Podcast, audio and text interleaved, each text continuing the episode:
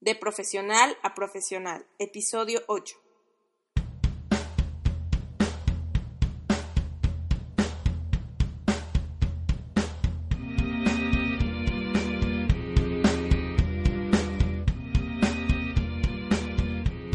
Muy buenas tardes, mi nombre es Marijo Soto. Bienvenidos al podcast de Profesional a Profesional, donde hablaré sobre emprendurismo, negocios, búsqueda de empleo y claves para crecer como profesional desde tu área. Amigos y amigas, estamos en el podcast de Profesional a Profesional. Antes de empezar, quiero decirles que me pueden seguir en la página de Facebook como Marijo Soto, también en YouTube, donde pueden ver mis videos que son sugerencias para vivir con plenitud y bienestar, o en mi blog personal, marijosoto.com. El tema de hoy está buenísimo. Entonces, para empezar, quiero recordarle las habilidades que ya habíamos reflexionado. Ser planeador oportuno, que significa planear todos los días las actividades diarias. Ser una persona saludable, que significa que si no tenemos salud no llegaremos a ningún lado. Ser un soñador despertador, que significa que soñar es bueno, dormirse temprano es bueno, pero despertarse temprano es mucho mejor. Y la última era ser un organizador intermitente, que significa que si no te organizas estás muerto.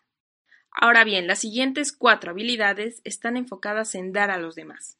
Sin embargo, empezaré con una habilidad que si no la tenemos en cuenta no estaremos a gusto ni con nosotros ni con nuestros clientes. Independientemente de que si seas un emprendedor que trabaja desde casa o seas un empresario que tiene su oficina en su empresa, es importante ser un creador del espacio laboral. No hablo de una estructura, sino de que te tomen las cosas en serio, de que adaptes una pequeña oficina en tu casa, y si trabajas ahí, que no mezcles las cosas familiares del negocio. Ahora bien, pasemos a la segunda habilidad de esta segunda etapa. Ejercitar tu músculo de manager financiero. Esto es ejercitarse en lo que pagas, vendes, consumes y en todo lo que implique dinero. Ahora, como eres emprendedor o empresario, te sugiero que cada semana conozcas cuál es tu presupuesto realista y cuánto ganas por rentas. De esta forma podrás darte una claridad de lo que tienes y de cuánto estás consumiendo.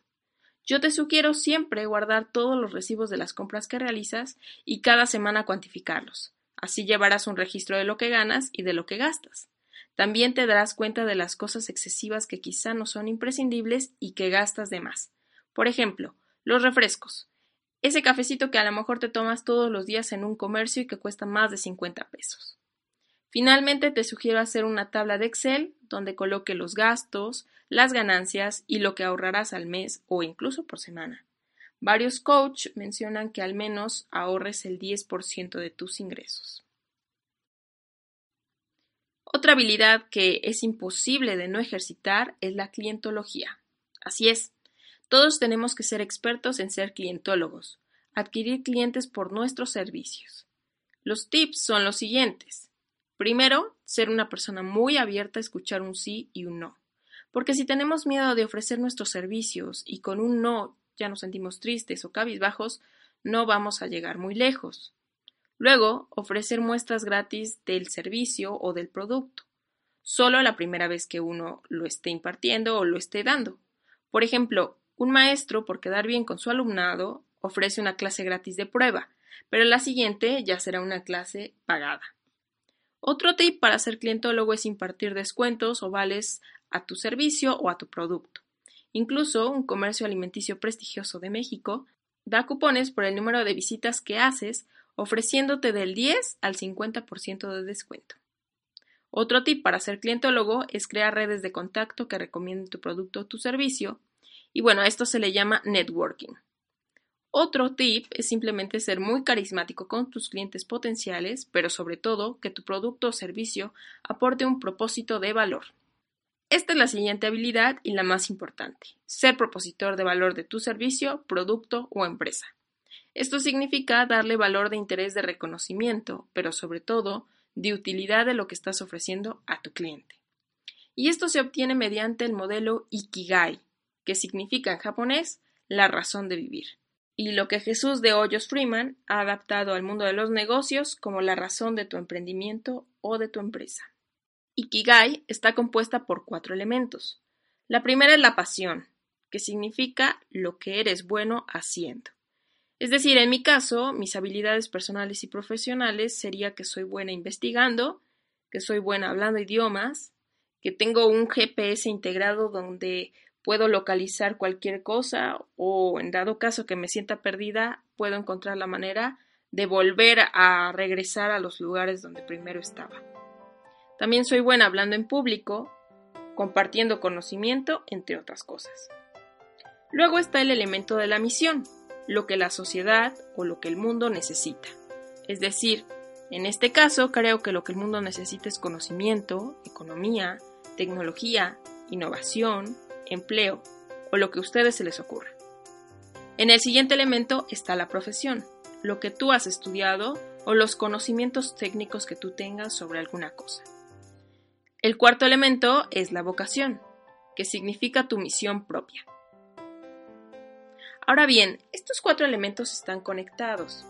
Misión y pasión están conectados con lo que te gusta hacer y lo que eres bueno haciendo y lo que el mundo necesita.